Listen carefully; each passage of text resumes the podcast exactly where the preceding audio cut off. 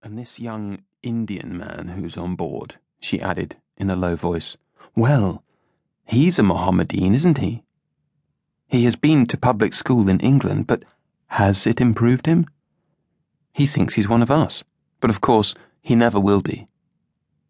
The Indian man in question, whose name he could never quite remember, had some acquaintances in common with Morgan, but he was a trying fellow whose company was unrewarding. Morgan had also begun to avoid him lately, but he knew that his table companion meant something different by her aversion, and he disliked her for it. Though she was not in any way unusual, almost every other passenger treated the poor man with polite contempt. Only the day before, one of the army wives, a Mrs. Turton, had remarked, They tell me that young Indian's lonely. Well, he ought to be. They won't let us know their wives, why should we know them? If we're pleasant to them, they only despise us. Morgan had wanted to reply, but held off, and felt bad about it afterwards. So this chance encounter with the golden young officer held a tinge of promise in it.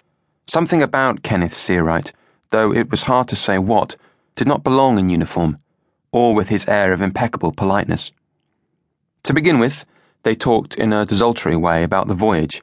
They had recently passed through the Suez Canal, and the experience, for Morgan, had been curiously reminiscent of a picture gallery. And he had been disappointed by Port Said. It was, so everyone had told him, one's first vision of the East, yet it had none of the smell and vibrancy and colour he'd been expecting. There were no minarets and only a single dome, and the statue of de Lesseps, despite pointing commandingly towards the canal, appeared to be holding a string of sausages in his other hand. He had gone ashore, of course and some of the Arabs were beautiful, but they spoiled it by trying to sell him smutty postcards. Do I see something filthy? Noah?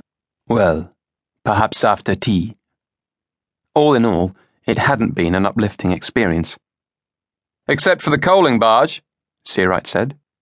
Yes, Morgan answered. Except for that. The memory of the barge came back strongly to him. More specifically, it was the figures on top that continued to trouble him. Black with coal dust, they had woken from a death like torpor into a frenzy of activity, singing and squabbling as they carried their baskets on board. One of the figures, of indeterminate age and sex, had stood by the plankway after dark, holding a lamp, and the image, with its deep shadows and contrasting yellow glow, had seemed both hopeful and frightening to him. Searight had also been there Morgan remembered now, and they had been standing close to one another at the rail, watching the scene. Although they had not yet met or spoken, the moment seemed in retrospect like a kind of complicity. They began to speak now about their plans after landing at Bombay. They agreed they might travel as far as Agra together, after which Searight would head off towards Lahore and Morgan to Aligarh.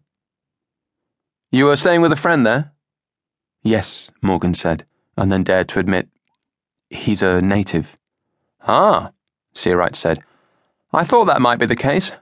I'm glad to hear it, very glad to hear it. You won't learn anything about India unless you mingle with the Indians, whatever anyone else might tell you. I myself have been very close to many of them. Ah, yes, very close. I can't imagine all your brother officers approve. There is more understanding than you might think. But of course, you have to be careful. It's a matter of knowing your time and place. He laughed shortly. Is your friend a Hindu?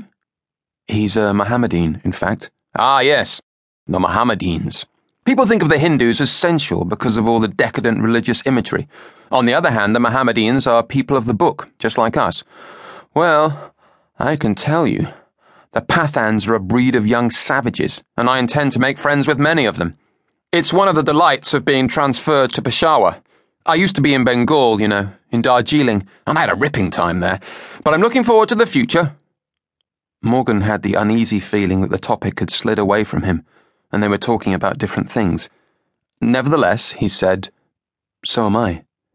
You're looking forward to seeing your friend? Very much. You've been missing him? How well I know this feeling. How well. And then I'm driven to seek consolation elsewhere. Fortunately, one doesn't have to look far, not in India.